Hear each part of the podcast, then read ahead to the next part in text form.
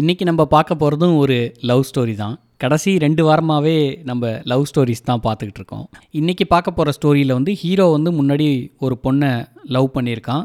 ஆனால் வந்து அவங்க ரெண்டு பேராலையும் சேர முடியல.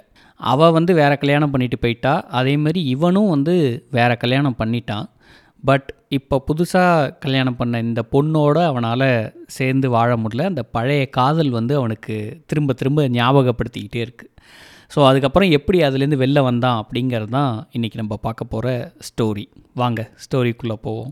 நைட்டு ஒரு மணி ஆகியும் பாலுக்கு வந்து தூக்கமே வரல. இந்த பக்கம் திரும்பி படுக்கிறான் அந்த பக்கம் திரும்பி படுக்கிறான். இருந்தாலும் அவனால் தூங்கவே முடியல.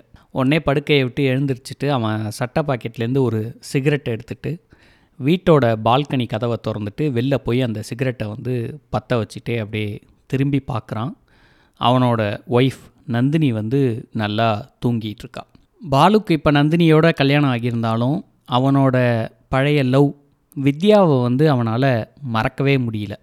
வித்யா இவனை விட்டு போய் ரெண்டு வருஷம் ஆகுது. அவள் வந்து வேற ஒருத்தனை கல்யாணம் பண்ணிட்டு அமெரிக்கா போய் செட்டில் ஆகிட்டா. இருந்தாலும் இவனுக்கு வந்து வித்யாவை மறக்கவே முடியல. வீட்டோட ப்ரெஷர்னால் இப்போ நந்தினியை வந்து கல்யாணம் பண்ணியிருக்கான். அப்படியே பால்கனியில் யோசிச்சுக்கிட்டே வந்து சிகரெட் பிடிச்சிக்கிட்டே இருக்கான். நந்தினி அங்கேருந்து எழுந்திருச்சு வரா. என்னங்க தூங்கலையா? இந்நேரத்தில் வந்து இங்கே நின்றுட்டுருக்கீங்க அப்படின்னு கேட்கவும் பாலு வந்து இல்லை ஒன்றும் இல்லைம்மா அப்படின்னு சொல்லிட்டு மறுபடியும் வந்து யோசிச்சுக்கிட்டே சிகரெட் பிடிச்சிக்கிட்டே இருக்கான். நந்தினி பாலுவை பார்த்து கேட்குறா ஏங்க நான் உங்ககிட்ட வந்து ஒரு விஷயம் கேட்பேன். ஆனால் நீங்கள் பொய் சொல்லக்கூடாது. நீங்கள் என்னை விருப்பப்பட்டு தான் கல்யாணம் பண்ணிட்டீங்களா என்னை உங்களுக்கு பிடிச்சிருக்கா? இல்லை வீட்டில் ஃபோர்ஸ் பண்ணாங்கன்னு கல்யாணம் பண்ணீங்களா? சீச்சி அப்படிலாம் ஒன்றும் இல்லை. உன்னை வந்து எனக்கு ரொம்ப பிடிக்கும். பிடிக்கும்னு சொல்கிறீங்க ஆனால் வந்து நமக்கு கல்யாணம் ஆகி பத்து நாள் தான் ஆகுது. நீங்கள் என் கூட ஒட்டவே மாட்டீங்களே. எப்போ பார்த்தாலும் வந்து சோகமாகவே இருக்கீங்க. இல்லைன்னா ஏதாவது யோசிச்சுக்கிட்டே இருக்கீங்க. நம்ம ஹனிமூன் கூட போகல கேட்டதுக்கு வந்து இப்போ வேணாம் அப்படின்னு சொல்லிட்டீங்க. நம்ம ரெண்டு பேரும் சேர்ந்து ஒரு பீச்சுக்கோ இல்லை சினிமாக்கோ போனதே இல்லை. நீங்கள் என்கிட்ட சந்தோஷமாக பேசவே இல்லை. நீங்கள் இப்படிலாம் இருக்கிறத பார்த்து எனக்கு வந்து சந்தேகமாக இருக்குது அதனால தான் நான் அப்படி கேட்டேன்.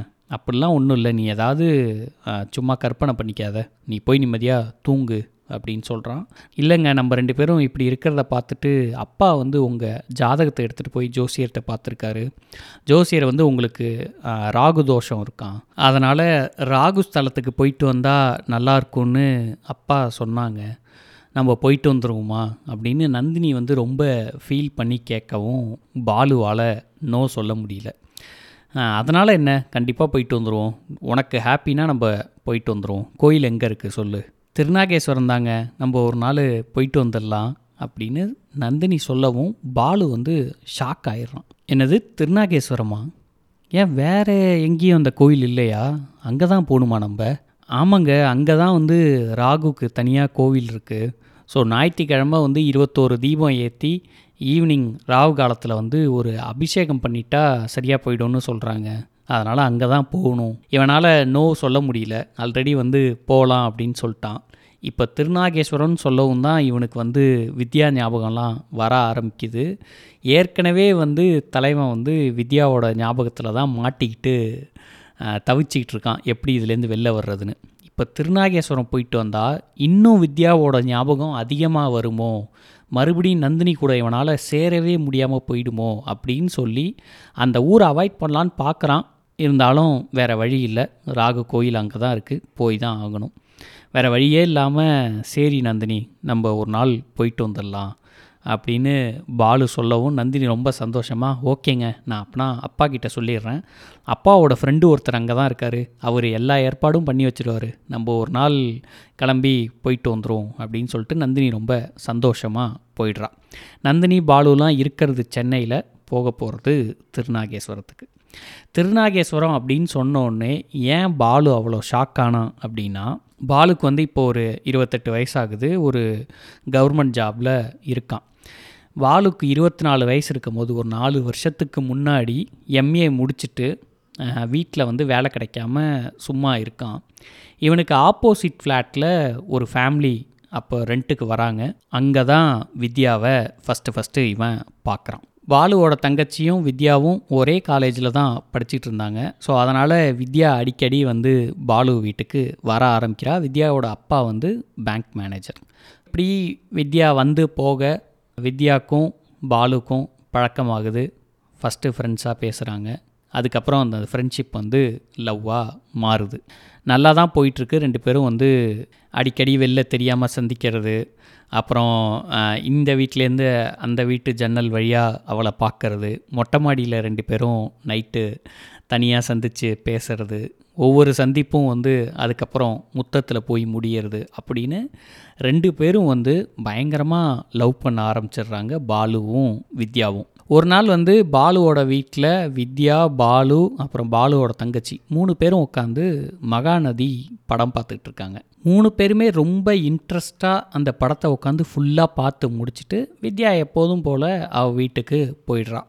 இது நடந்ததுக்கு அடுத்த நாள் பாலுவும் வித்யாவும் பீச்சில் வந்து மீட் பண்ணுறாங்க மீட் பண்ணி நார்மலாக பேசிகிட்டு இருக்காங்க. அப்போ வந்து வித்யா கேட்குறா பாலுவை உனக்கு மகாநதி படம் பிடிச்சதா? அப்படின்னு பாலு வந்து சூப்பர் படம். எனக்கு ரொம்ப பிடிச்சிது. ஒரு ரெண்டு மூணு சீன்லலாம் நான் வந்து கண் கலங்கிட்டேன்.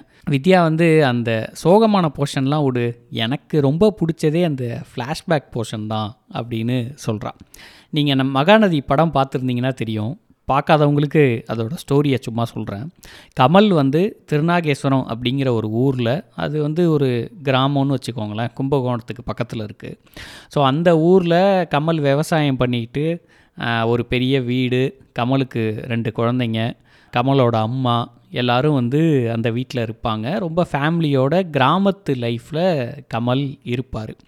அப்போ ஒருத்தன் வந்து இந்த இங்கே உள்ள வீடெல்லாம் விற்றுட்டு சென்னை வாங்க சார். நம்ம வந்து ஒரு பிஸ்னஸ் ஸ்டார்ட் பண்ணுவோம் அப்படின்னு சொல்லி கமல் அங்கே உள்ள வீடு நிலம் எல்லாத்தையும் விற்று பணத்தை எடுத்துகிட்டு சென்னை வருவார். அதுக்கப்புறம் கதையே வேறு மாதிரி போகும்னு வச்சுக்கோங்களேன். ஸோ வித்யா என்ன சொல்கிறா எனக்கு வந்து அந்த திருநாகேஸ்வரம் போர்ஷன் தான் ரொம்ப பிடிச்சிது அந்த படத்துலையே மற்றதெல்லாம் விட. ஏன் உனக்கு அந்த இது போர்ஷன் ரொம்ப பிடிச்சதுன்னு பாலு கேட்கவும் நல்லா இருந்ததில் எங்கே திரும்பினாலும் பச்சை பச்சையாக வயல் அதுக்கப்புறம் வந்து கமல் டெய்லி குளிக்கிறதே வந்து காவேரி ஆற்றுல தான். தண்ணி அவ்வளோ ஓடுது. அந்த காவேரி கரை பக்கத்துலேயே கமலோட வீடு. இதெல்லாம் பார்க்கும்போது ச்சே இந்த மாதிரி தான் நம்ம வந்து வாழணும். இப்போ நம்ம இருக்கிறது சென்னை இது ஒரு சிட்டி லைஃப்பில் டிராஃபிக்கு புகை ஒரே அப்பார்ட்மெண்ட் வீடு இந்த இதே எனக்கு பிடிக்கல பாலு. எனக்கு அந்த லைஃப் தான் பிடிச்சிருக்கு. எல்லாம் கேட்டு பாலு வந்து சும்மா லைட்டாக சிரிக்கிறான். என்ன சிரிக்கிற? நான் வந்து ரொம்ப சீரியஸாக தான் சொல்லிகிட்டு இருக்கேன். இந்த படம் முடிஞ்சோடனே நான் வீட்டுக்கு போய் அன்றைக்கி நைட் என்னென்னலாம் கனவு கண்டேன்னு உனக்கு தெரியுமா? கனவா?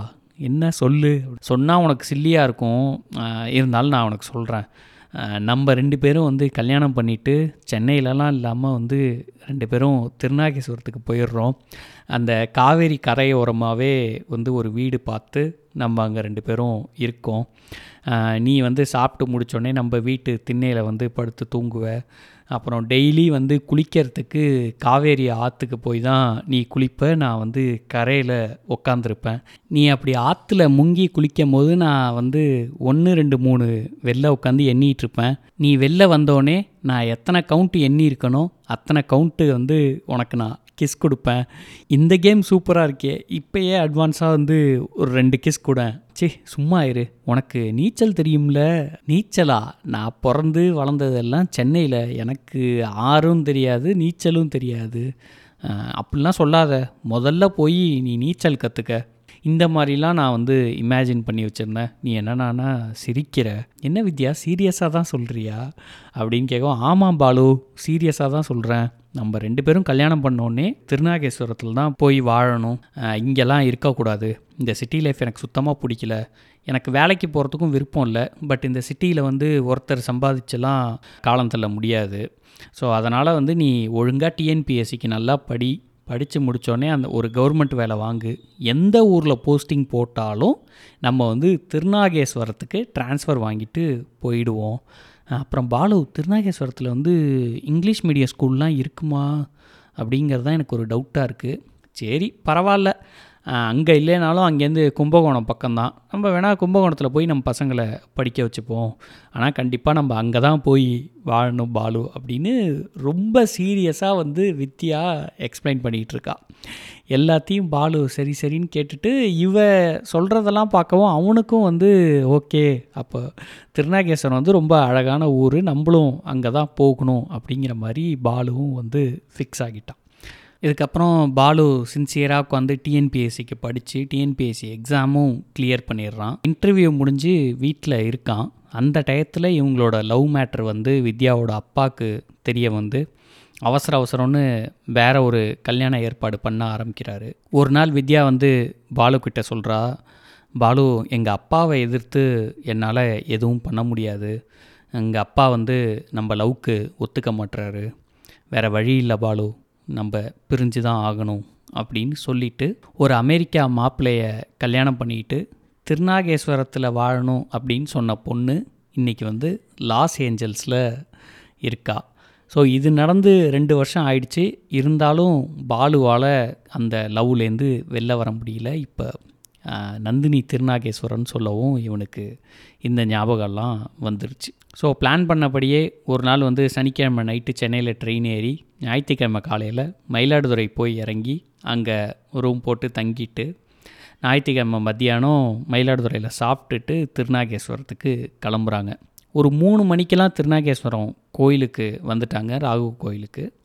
அங்கே வந்து நந்தினியோட அப்பா ஃப்ரெண்டு அவர் வாசல்லே நின்றுட்டுருக்காரு வாங்க வாங்கன்னு சொல்லி இவங்களை வரவேற்றுட்டு நாலரை மணிக்கு தான் பூஜை ஆரம்பிக்கும். நம்ம அப்போ உள்ளே போனால் போதும் அப்படின்னு அவர் பேசிகிட்ருக்காரு பாலுக்கு வந்து இந்த திருநாகேஸ்வரம் ஊரை வந்து எக்ஸ்ப்ளோர் பண்ணி பார்க்கணுன்னு ஆசை. நந்தினி கூட பேசும்போதே நந்தினி இந்த ஊரை பற்றி சொன்னது மகாநதி படத்தில் பார்த்தது. ஸோ அதனால் இந்த ஊருக்கு நேரில் வந்திருக்கோம். நம்ம இந்த ஊரை எக்ஸ்ப்ளோர் பண்ணி பார்க்கணும். அதுவும் அந்த காவேரி ஆறை பார்த்தே ஆகணும் அப்படின்னு அவர்கிட்ட கேட்குறான் சார் நாலரை மணிக்கு தானே பூஜை ஆரம்பிக்கும். அது வரைக்கும் நம்ம வந்து இந்த ஊரை சும்மா சுற்றி பார்ப்போம். இங்கே காவேரி ஆறு எங்கே இருக்குது ரொம்ப தூரமாக இல்லைப்பா இங்கேருந்து கொஞ்சம் தூரம் தான். கொஞ்சம் தூரம் நடந்து போனால் உப்ளியப்பன் கோவில் வரும். அதுலேருந்து இன்னும் கொஞ்சம் தூரத்தில் ஆறு வரும். ஆனால் நீ சொல்கிற மாதிரி அது வந்து காவேரி ஆறுலாம் இல்லை. அதோட ஒரு கிளை நதின்னு வச்சுக்கோங்களேன் அப்படின்னு அவர் சொல்கிறாரு சரி சார் வாங்க போய் பார்த்துட்டு வந்துடும் அப்படின்னு சொல்லி பாலு நந்தினி அவர் மூணு பேரும் வந்து நடந்து போகிறாங்க மகாநதி படத்தில் வந்து எப்படி அந்த ஊரை காமிப்பான்னா அப்படியே கமல் நடந்து வந்தால் ரெண்டு பக்கமும் ஒரே வயலாக இருக்கும். எந்த பக்கம் திரும்பினாலும் வந்து மாடு விவசாயம் அப்படி இருக்கும். அப்புறம் வந்து ரொம்ப பச்சை பசேல்னு காமிச்சிருப்பாங்க. இதெல்லாம் வந்து படத்தில் இருக்கும். ஸோ இப்போ பாலு ரியலாக அந்த ரோட்டில் நடந்து போகிறான் ரோடு பார்த்திங்கன்னா ரொம்ப குண்டும் குழியுமாக இருக்குது ரெண்டு சைடும் வந்து வரிசையாக கடைகளாக இருக்குது எந்த பக்கமும் வந்து வயலே இல்லை. கொஞ்சம் தூரம் நடந்து போகிறான் ஆறு வந்துருச்சு. ஆனால் ஆறில் பார்த்திங்கன்னா இவன் படத்தில் பார்த்த மாதிரி ரொம்ப பெரிய ஆறுலாம் இல்லை. ஒரு சின்னதாக இருக்குது ஆறு. அதுலேயும் பார்த்திங்கன்னா தண்ணியே இல்லை. வெறும் மணல் தான் இருக்குது அங்கங்கே கொஞ்சம் கொஞ்சம் தண்ணி இருக்குது அதில் வந்து நம்ம பாதத்தை கூட நினைக்க முடியாதுன்னு வச்சுங்களேன் அப்படி தான் இருக்குது என்ன சார் இது? இதுதான் காவேரி ஆறா? அப்படின்னு கேட்கவும் ஆமாம்ப்பா இதுதான் ஆறு. தண்ணி வந்து அப்படியே கரை புரண்டு ஓடும் அப்படின்லாம் நான் வந்து படிச்சிருக்கனே அப்படிங்கவும் அவர் சொல்கிறாரு அப்படியா? அதெல்லாம் வந்து பதினஞ்சு இருபது வருஷத்துக்கு முன்னாடி இருந்ததுப்பா. இப்போல்லாம் வந்து தண்ணி அவ்வளோலாம் இருக்கிறது இல்லை எப்போயாவது மழை பெஞ்சா கொஞ்சம் தண்ணி ஓடும். சார் அப்போ இதில் வந்து முங்கிலாம் குளிக்க முடியாதா? அப்படின்னு இவன் கேட்கவும் அவர் உடனே தண்ணியே இருக்காதுங்கிற அப்புறம் எங்கேருந்து முங்கி குளிக்கிறது? அப்படி மழை பேஞ்சு கொஞ்சம் தண்ணி போனாலும் அதில் நீ முங்கிலாம் குளிக்க முடியாது. ஒரு இருபது வருஷத்துக்கு முன்னாடி நான் ஒரு தடவை முங்கி இதில் குளித்த ஞாபகம். அதுக்கப்புறம்லாம் இங்கே தண்ணியே வரவே இல்லைப்பா அப்படின்னு சொல்கிறாரு பாலுக்கு வந்து ஒரு ஃபஸ்ட்டு அடி. ஏன்னா அவள் சொன்னால முங்கி குளிச்சுட்டு ஏஞ்சி வந்தால் கவுண்ட் பண்ண அளவுக்கு கிஸ் கொடுப்பேன்னு. அது இங்கே அவுட்டு அதுக்கப்புறம் அந்த காவேரி ஆறை சுற்றி பார்க்குறான் ஒரு குடிசை வீடு கூட இல்லை. ஆனால் வித்யா என்ன சொன்னால் காவேரி ஆறோட நம்ம வந்து இருக்கிற மாதிரி ஒரு வீடு எடுத்து தங்குவோன்னு. சுற்றி பார்த்தா ஒரு வீடும் இல்லை. இங்கே எப்படா நம்ம வீடு எடுத்து தங்கிறதுன்னு அதுவும் பாலுக்கு வந்து ஒரு பெரிய ஏமாற்றம். அந்தமாரி அந்த காவேரி கரைக்கு வந்து படி அதெல்லாம் இல்லவே இல்லை. திரும்பி நடந்து வரும்போது பாலு ஒவ்வொன்றா யோசித்து பார்க்குறான் ஃபஸ்ட்டு வந்து அந்த ரெண்டு பக்கமும் வயலாக இருக்கும்னு பார்த்தான். கடைசியில் பார்த்தா ஒரே கடையாக இருந்தது. அதுக்கப்புறம் போய் காவேரி ஆறை பார்த்தான். அதுவும் ஏமாற்றம். அதுக்கப்புறம் அங்கே சுற்றி வீடு இருக்கான்னு பார்த்தான். அதுவும் இல்லை. ஸோ இது எல்லாத்தையும் யோசித்து பார்த்துட்டு பாலு அப்போ தான் வந்து ரியாலிட்டிக்கு திரும்பி வரான். இப்போ நமக்கு கல்யாணம் ஆயிடுச்சு. நம்மளை நம்பி ஒரு பொண்ணு இருக்கா? இதுக்கு மேலேயும் நம்ம பழசையே நினச்சி நம்ம லைஃப்பை வேஸ்ட் பண்ணக்கூடாது அப்படின்னு அவனுக்கு வந்து ஒரு தெளிவு கிடச்சிது இந்த திருநாகேஸ்வரத்துக்கு வந்து இந்த ரியாலிட்டியை பார்த்த உடனே. திரும்ப கோயிலுக்கு போகிறாங்க அபிஷேகம் நடக்குது. நந்தினியும் பாலுவும் பக்கத்து பக்கத்தில் உட்காந்துருக்காங்க அந்த பக்கம் சாமிக்கு அபிஷேகம் நடந்துக்கிட்டே இருக்குது நந்தினி வந்து ரொம்ப பயபக்தியோட சாமிக்கிட்ட வேண்டிகிட்ருக்கா. எப்படியாவது இனிமேல் என் லைஃப் நல்லா இருக்கணும் அப்படின்னு. பாலு வந்து அந்த அபிஷேகத்தெல்லாம் பார்க்கல. நந்தினியவே தான் பார்த்துக்கிட்டு இருக்கான் பார்த்துட்டு ரொம்ப அன்பாக லவ்வோட அவளோட கையை பிடிக்கிறான். நந்தினிக்கு அது வந்து ஃபீல் ஆகுது. நந்தினி என்ன நினைக்கிறா? திருநாகேஸ்வரம் வந்து இந்தமாரி ராகுவுக்கு அபிஷேகம் பண்ணோன்னே நம்ம ஹஸ்பண்ட் நம்ம கூட சேர்ந்துட்டார்னு அவன் நினச்சி சந்தோஷப்படுறா. பாலுவுக்கு வந்து பழைய காதல் மறந்து இனிமேல் நம்ம ஒய்ஃப் நந்தினி தான் அப்படின்னு மனசில் நந்தினியை ஏற்றுக்கிறான் இதோட இந்த கதை வந்து முடியுது. இந்த கதையில் வந்து ஒரு லைன் வந்து ரைட்டர் சொல்லியிருப்பார். அந்த லைன் வந்து கொஞ்சம் கிரிஞ்சாக இருந்தாலும் நல்லா இருக்குது ஸோ அதை மட்டும் நான் ஒன்றே ஒன்று இங்கே சொல்கிறேன் காதல்ங்கிறது ஒரு பெரிய கனவு ஒரு பிரம்மாண்டமான கனவு. அதேமாரி நிறைய கனவுகளால் நம்ம ஊதி ஊதி அந்த காதலுங்கிற பலூனை வந்து பெருசாக்குறோம்.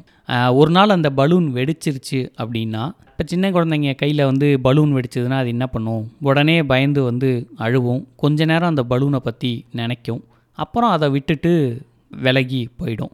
அதே மாதிரி நம்மளும் காலத்துக்கும் அந்த உடஞ்ச பலூனை பற்றியே நினச்சிக்கிட்டு இல்லாமல் அடுத்தடுத்து லைஃப்பில் மூவ் ஆகி போய்க்கிட்டே இருக்கணும் அப்படிங்கிறது தான் ஆத்தர் சொல்கிறாரு ப்ராக்டிக்கலாக நீங்கள் பார்த்தீங்கன்னா அவர் சொல்கிறது தான் கரெக்டுன்னு எனக்கு தோணுது. மறுபடியும் நெக்ஸ்ட் எபிசோடில் வேறு ஒரு லவ் ஸ்டோரியை பற்றி பேசுவோம். Thanks for listening this podcast bye